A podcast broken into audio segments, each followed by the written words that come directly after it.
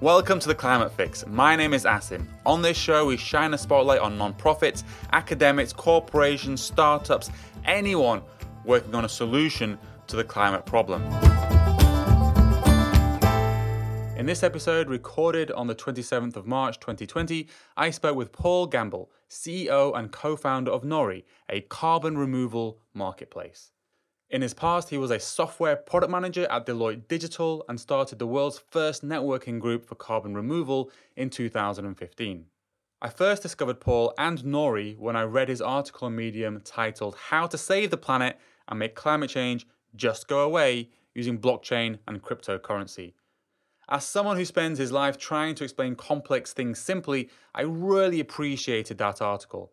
It helped me to understand some of the complexities and challenges of existing carbon offsetting solutions, and at the same time explaining how he and the rest of Nori believe their solution can just make climate change go away. I had a wonderful time speaking to Paul. We covered a lot in a short space. He's very knowledgeable and doesn't waste time getting to the point. However, I did have a bit of a stuffy nose on the day, so my pronunciation might be difficult to understand sometimes, but I do believe I got my point across. Let's dive straight in. So, hi, Paul. Welcome to the show. What's the climate problem that you're solving? Thanks for having me, Asim. Well, I think climate change is actually far more straightforward than most people think, uh, which is to say that the problem is there are too many greenhouse gases in the atmosphere. And I think the solution is to pull those gases back out and store them safely in the earth. That's a pretty simple and an important problem to solve. yeah. So, tell me, how is Nori helping to solve this problem? So Nori is a marketplace for carbon removal from the atmosphere. Um, this came out of a recognition. Uh, I started investigating this back in 2015, trying to understand what were the different ways that we could uh, draw down carbon and sequester it. And what I found was that we already have all of the tools and the processes and technologies that we need in order to draw down massive, massive amounts of carbon dioxide from the atmosphere but they're not happening at any scale. So, what Nori is addressing is creating that financial incentive that we need in order to uh, make sure that people can get paid for drawing down carbon in a verifiable and credible way. Yeah, and that's excellent. And I saw, I can't remember if it was on your website or some one of the articles, you describe yourself as the second generation of carbon offsets or the next generation of carbon offsets. I love. So how is it different?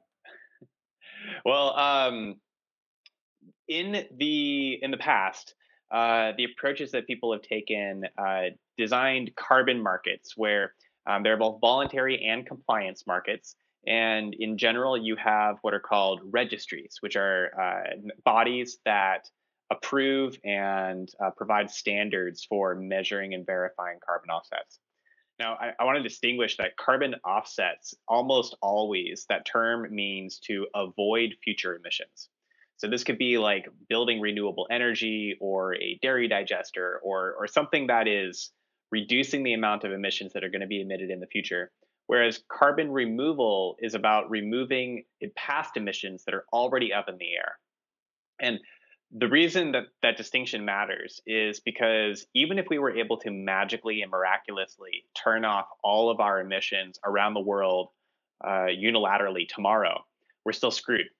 There's still way too much carbon already up in the air. We need to remove over 1 trillion tons of CO2 from the atmosphere. So there needs to be some emphasis put on that. Now, these markets that have uh, happened in the past, uh, they've been around for like 15, 20 years or so. And uh, typically, the way it works is someone does a project and they get it verified, and then they're issued carbon credits. And those carbon credits, each one represents one ton of CO2 avoided. And usually, the project developer is not necessarily a company that's used to doing sales and that sort of thing. So they almost always will work through a broker. And that broker will then resell the carbon credits, and then maybe someone else resells the carbon credits. And these credits get sold many, many times uh, as they go through their life cycle until someone maybe eventually chooses to retire. And I'm using air quotes around that. Retirement of carbon credits means to pull it out of circulation and say that it's no longer available for sale. Well, I think it's kind of crazy that the carbon can be resold many, many times over Uh, not only because that enables large scale fraud and manipulation to happen, which certainly does happen, and there have been some very high profile cases of this, but I think it's just crazy that you have all of this money being spent that is not resulting in a net new ton of CO2 either avoided or removed. So we work differently by enforcing immediate retirement. That's our big distinguishing factor.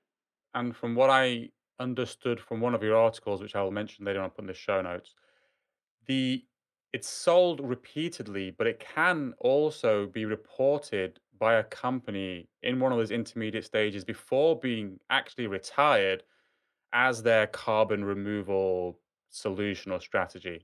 Yeah, it's eh, it's unfortunate that just this is a very opaque industry that um, most lay people don't really have any insight into, and part of the reason is because the, um, the the people who are involved in putting on these markets just haven't put as much emphasis on transparency, which is a really really core value that Nori has. Um, so, if a large multinational company uh, chooses to buy carbon credits from whatever different, and there are all sorts of different types of carbon credits and that sort of thing, but just let's say that they buy some well they they can hold them on their balance sheet that's an asset that they have that they can then resell if they need to. But in the meantime, they can say that they bought all these carbon credits, and so they can do whatever PR press, and no one's really going to hold them account to account for that.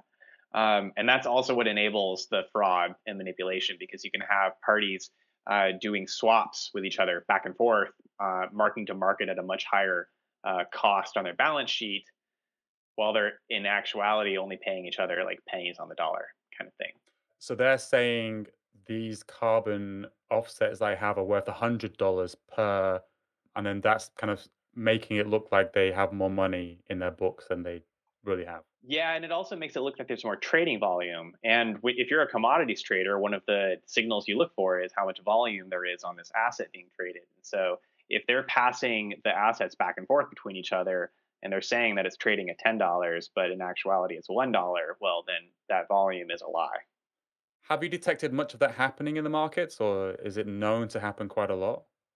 It's known to happen, but it's really, really difficult to uh, show it happening. The effects are really most often realized in the ways that past carbon markets that have been set up have crashed. Uh, for uh, you can look at most examples of carbon markets and emissions markets in the past, and within a short period of time, it turns out that almost always the highest price uh, paid for one of these underlying assets is in the earliest days, and that's that's why there's this sort of death spiral uh, for some of these markets that they've attempted in the past. And, and we think that really the core problem here is that the carbon asset is the thing that they end up trading, and and not that commodity trading is bad. It's actually really really good. We want that as well, and you get benefits from that, like uh, increased liquidity and reduced price volatility. It just gives people the, the ability to better forecast how much this is going to cost, how much it's going to be worth, should they invest in this now, that sort of thing. So that that's those are beneficial things, but we shouldn't be trading the carbon over and over again. So Nori has a unique model where we've separated out the carbon asset itself from the mechanism that gets traded, the medium of exchange so in our market, uh, a Nori token, uh, where one token is always pegged to one ton of CO2, is the method that's used to pay for the carbon, and that's the asset that gets traded. So it's sort of like a gift card or a coupon for a ton of CO2.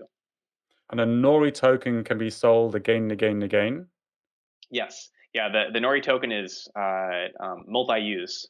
Um, it's not retired, but when the so life cycle is a buyer pays a supplier uh, one token and they receive one ton of CO2.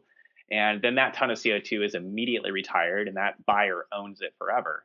Now the supplier has the token and then they can go resell that into the exchange markets and turn that into cash. And then the token continues to circulate around that way. So as a buyer, if I wanted to, let's say, offset something, I would then get one of these, I think it's called a Nori carbon removal NRT token. Mm. And when that is mine, so that is my evidence that I have sequestered yes. one ton of carbon. Yes. And then that turns into a Nori token for the seller, the person who sold it to me. Then they can sell on another market. Who's buying these Nori tokens and why are they buying them? We there's a there are individual consumers who are buying these um, for altruistic reasons. Um, they don't want to be they, they want to like remove the emissions from a, a, flight that they took or or something else as part of their lifestyle.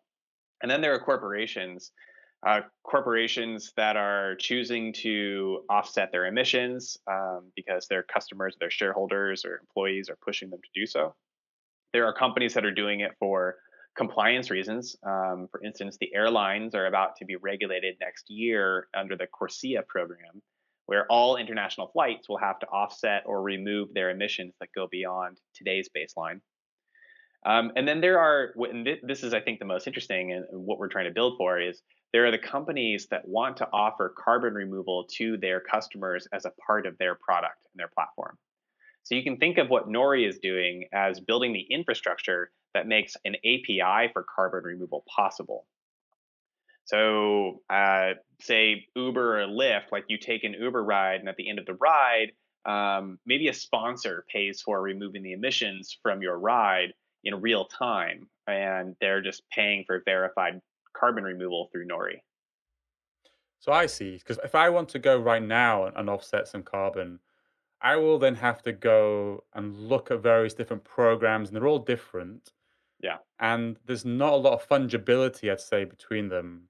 But with the Nori token, no. it's completely fungible.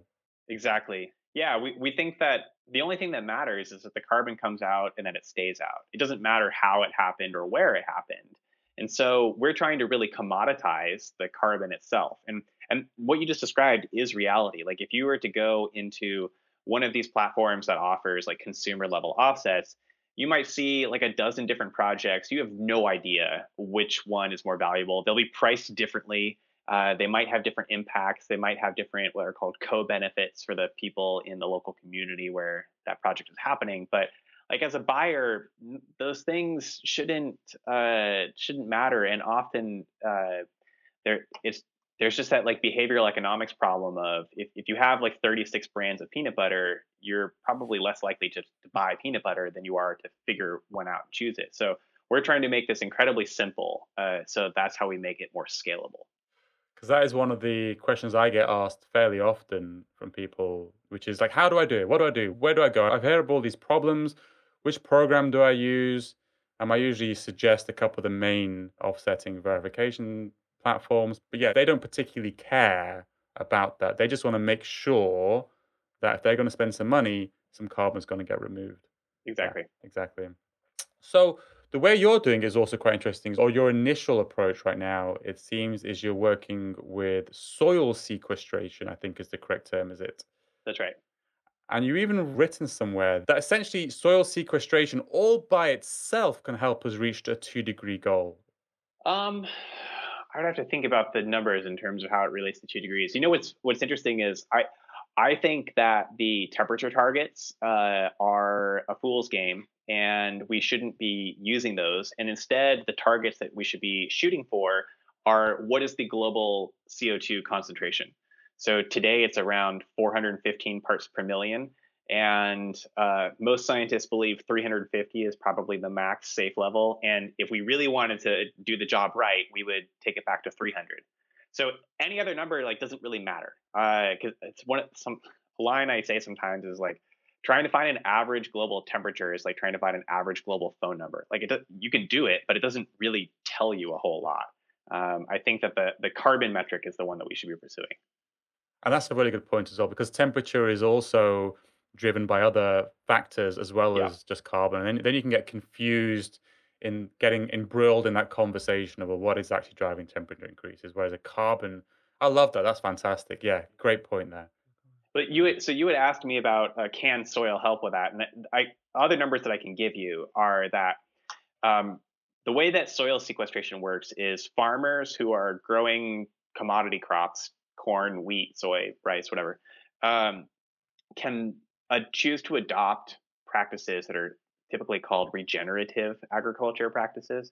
So this might be like no-till or reduced tilling, uh, planting cover crops, um, Tilling is the process of turning soil over, is it? Or yeah, plowing. Um, so, so what happens in conventional ag, and it's funny that we call it conventional because this is really only the case since World War II, where uh, you will plow the um, the field at the beginning of the, the season because you want to have like a perfectly uniform soil for planting and then you'll run your combine through and you'll you'll, you'll plant and uh, and then you'll you'll grow your crops and as the crops are in the ground they're putting roots down and those roots are feeding nutrients um, to microbes and fungi in the soil and then at the end of the season you harvest your crop and uh, you are no longer providing nutrients you have to use a lot of fertilizer in the process, and that number is increasing every year. And so it takes more and more fertilizer to produce the same amount of yields. Um, so what's happening is uh, by doing these conventional practices, soil has been eroding. The ability to grow food has been uh, decreasing, and it's becoming more and more difficult, more and more expensive to do. So for farmers, what what is happening is this regenerative movement is saying instead of uh, plowing the land and where you're turning over the soil and exposing all of that organic matter to the air, you should try to leave it pretty still and directly inject seeds and do a minimal amount of tillage to get them in. And then you should use less fertilizer. And in, uh, once you get to the end of the growing season, you should plant cover crops. So that's like low lying, like uh, beans or alfalfa or something like that. And what that's doing is that keeps roots in the ground and that continues to provide nutrients to the organic matter. Because that organic matter, those microbes and that fungi, that is the carbon. Oh. So that's so oh. that's how we that, that's how we get this process going. And uh, croplands, when they convert to these practices, can on average, uh, rough rule of thumb is sequester about one ton of CO2 per acre per year. So that's that's significant. That's a lot because that means that uh, American croplands can sequester between half a billion to a billion tons of CO2 every year. And globally, that number might be between five and 10 billion. Wow. So that's that's an enormous amount of carbon sequestration. So uh, soil sequestration is by far the most affordable method of carbon removal, and it's the most scalable today. And we benefit from the fact that the industry is already trying to move in this direction because it's just better for their soil. Yeah, so it's a win-win. So it's better for the soil. Yeah. And it's better for the environment. It would right. seem that this is a no-brainer, right? You would think so. Um, some of the challenges that exist today are the all the big food companies want farmers to do these practices, but if they're going to incentivize them in some way, they need to be able to verifiably prove that they're doing it. And you could go uh, you could go two different routes of doing that. So like the way organic certification works is is uh, practice based. So you have to be doing these practices for at least three years, and that has to be verified. Um, but for for our purposes, what we're doing is outcome based. So we are partnering with a platform in the U.S. called Comet Farm, which is funded by the USDA. And Comet Farm is a platform that takes in different models and uh, information about your particular farm and the practices that you're doing, and then can come back with a number that says this is how much carbon you're putting in the ground relative to what would have happened if you had kept going with conventional practices. Oh. Okay. So that's a way of verifying the outcome and actually associating that with an actual number, a tonnage of carbon as well. That's right. Amazing. So let's talk for a little bit about Nori itself. So, what stage is Nori at as an organization? We've been around for about two and a half years. Uh, we have 11 people on our team. We're headquartered in Seattle, Washington and uh, we we went through TechStars Sustainability Accelerator last fall. And as we were going through that, that was when we officially launched with our first proof of concept. So we spent about a year and a half developing our methodology for soil uh, sequestration and measurement and verification with that. And since we launched, we've secured some um, pretty big partnerships with large agricultural companies uh, to bring in more farmers. We have a pipeline of over half a million acres of committed croplands to to join uh, this market. And right now we're at the stage where we are trying to scale this up. Um, we are constrained more by operational uh, challenges, just in terms of we have to get a lot of data from the farmers, and that ha- that has to be processed through the platform. So it's just like you know a normal engineering resource problem that you put enough resources on it and it gets solved. Um, so that's the stage we're at right now is um, trying to really scale up on the supply side so that we have more inventory available for buyers. Oh, fantastic. So you've actually got people willing to use their farmland and to sequester carbon from the atmosphere. And it's an engineering problem right now, you say? Yeah. Or like an engineering yeah. operations. Right. It's a great place to be, I think. It sounds like you just need to grind away at that and you'll get to where you want to be, right? That's right. Yeah. So, and this is maybe a question where you may or may not want to answer. So feel free sure. to cut it out. But who are the customers or partners that you need to get from where you are now to a scaling point where you're making real impact, real meaningful impact on the planet? Well, because we're a two-sided marketplace, that, that answer is going to encompass both sides of that. So on the supply side, um, what we found to be most effective is uh, sort of top-down partnership relationships where we uh, uh, get to know and develop a relationship and collaborate with large groups. So uh, we have partnerships with Granular, which is a uh, farm management software system, uh, with Locus Ag, which is a uh, large seed company, and um, and and others, um, Pacific Northwest or Seed Association.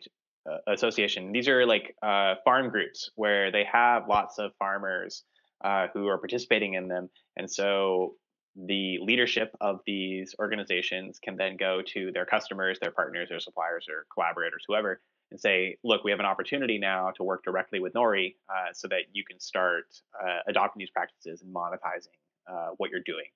Um, so that's that's how we scale up. And so scaling up just means continuing to develop new partnerships and collaborations with ever larger uh, companies. And many, the largest food companies in the world are interested in this sort of thing. So it's just a matter of, kind of proving this out to them. On the demand side, um, it we really want to demonstrate and get to the point where we have a very easy API. Like we we sometimes call ourselves like Stripe for carbon removal, and Stripe really changed the game when it came to credit card payments. And so they have an easy SDK. You just drop in a little code to your uh, e-commerce site, and you're able to, to take credit card payments. We want this to be the same thing. So, for instance, we could build a Shopify plugin that any Shopify merchant could incorporate so that carbon removal required to deliver the products to the customer's door could be taken care of automatically. Um, so we, we want to develop more relationships with large scale uh, um, organizations like that that have massive reach and impact in terms of uh, how mi- the volume of carbon removal demand that might be. Like I, I really think that the future of this is not necessarily in like Fortune 500 companies buying offsets, but rather in microtransactions. Mm, interesting. Wow, that's a much broader vision than I thought Nori had in the first place. So, so are you building, or do you already have a software developer kit or an API or something along those lines? That's that's something on the roadmap in the future. It's it's on the roadmap. Um, we've we've preliminarily sketched out some stuff on how to do that, but the bigger challenge at the moment is more on the supply side and making that really easy right. for farmers to get enrolled. So once we get that going, then we move on to the making it easy on the demand side. Oh, brilliant. Oh, fantastic. That's really exciting. As an engineer, I have to say I'm really excited about that. Yes. Um, I can't wait for that to come out now. I'll be I'll be hacking away on a couple of solutions there. So talking about kind of your roadmap, like what will you be doing in the coming 18 months? Kind of what does that look for you as an organization? Well, our target is to have uh, 1 million tons of CO2 verified uh, and removed by the end of the year, um, available for sale um, cumulatively and and then getting to the point where we're scaling the solutions for that API integration. That's that's really the the the key. So kind of everything that I just described. That's really our next 12 to 18 months. That's totally that's fantastic. So now I'd love to kind of ask you about kind of how you started this firm and especially what inspired you to start Nori. Yeah. Yeah. Tell me that journey.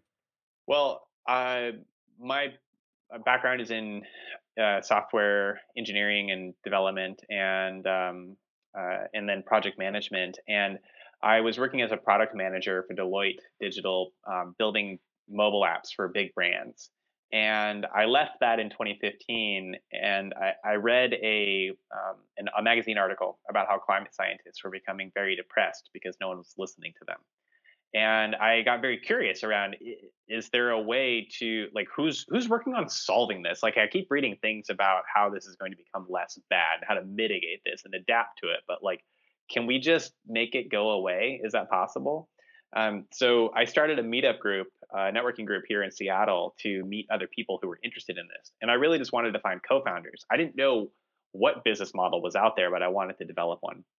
So I spent a couple years running this group, um, and through that met pretty much every other group in the world that was doing the same thing. Uh, there were relatively few at the time, and uh, we were mostly educating, reading white papers and articles about these different methods of carbon removal. And then in 2017, uh, my first co-founder, Christophe Jospe, and I, um, who had known each other for a little while, um, he has been working at the Center for Negative Carbon Emissions at Arizona State University, which happens to be my alma mater. They set this up a couple years after I graduated, so it was a really weird coincidence. And um, we just decided to jump in and uh, run down this business model. Um, I'd been interested in Bitcoin and blockchain since 2011 when I learned about it, and uh, I'd been paying attention to that growing, and it just everything kind of clicked and made sense in in early 2017. They're like, oh, okay, now we have the tools that can transparently and verifiably prove this stuff while also creating the financial incentive. So let's build a market for this. So we we put that team together, uh, and then we entered a, uh, a hackathon competition, and we won, and that was enough for us to start the company and get going. Oh, fantastic!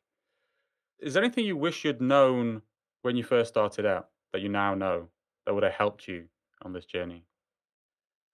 Um, one of the uh, challenges has been more on the the blockchain and cryptocurrency side. So I talked about this token, this method of payment, and it, it's absolutely the right solution. Like this, this is only possible because we're combining two very different industries together uh, to create something novel. Um, one of the things that we did last fall was decide okay, we had been going to companies and saying, hey, you should buy these tokens at a discount from us and you can use them to pay farmers later. And no one was really understanding it. And eventually it just clicked for us that we just need to sell these for cash. And let's start with cash and then we'll integrate the tokens into it. The token is important because it's a price discovery mechanism in the future. But for now, it, the farmer can set his own price and we'll, and we'll go from there.